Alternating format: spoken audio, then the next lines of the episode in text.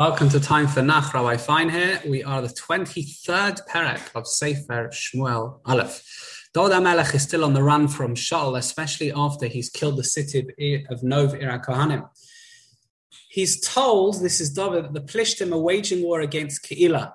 Now, even though his men, remember he had 400 troubled people with him, um, that the last parak told us this, but even though his men were initially hesitant to come out of hiding and fight.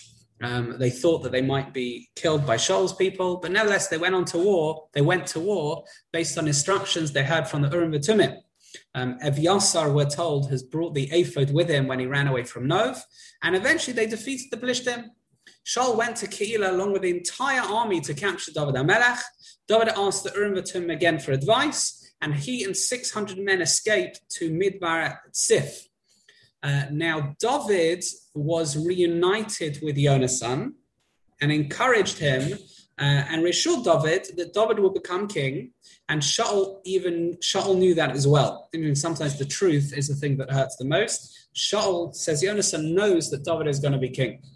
The Ziphites, those who were living in Ziph, um, they told where David was to Shaul, and Shaul pursues David. Shaul had succeeded in surrounding David um, they were just separated by one mountain. Mountain, um, and a messenger then goes and quickly and tells Shaul that the Plishtim were attacking, and therefore Shaul goes to fight the Plishtim. Instead, David is no longer encircled; he's no longer captured, and David escapes to Ein Gedi. That is effectively the end of our parak.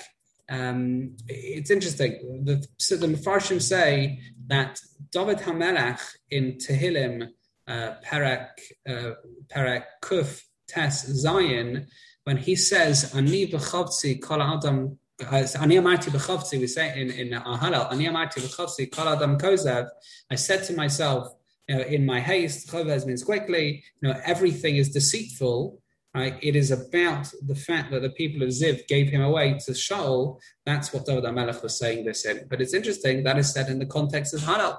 And David HaMelech throughout Hallel, throughout Tehillim, is saying that even though they're low points, when I see them in the context of the high points, yes, I learn my lessons, but they can, even the low points can be part of a Hallel, can be part of a general tapestry of direction and Hodar once they're seen in full context.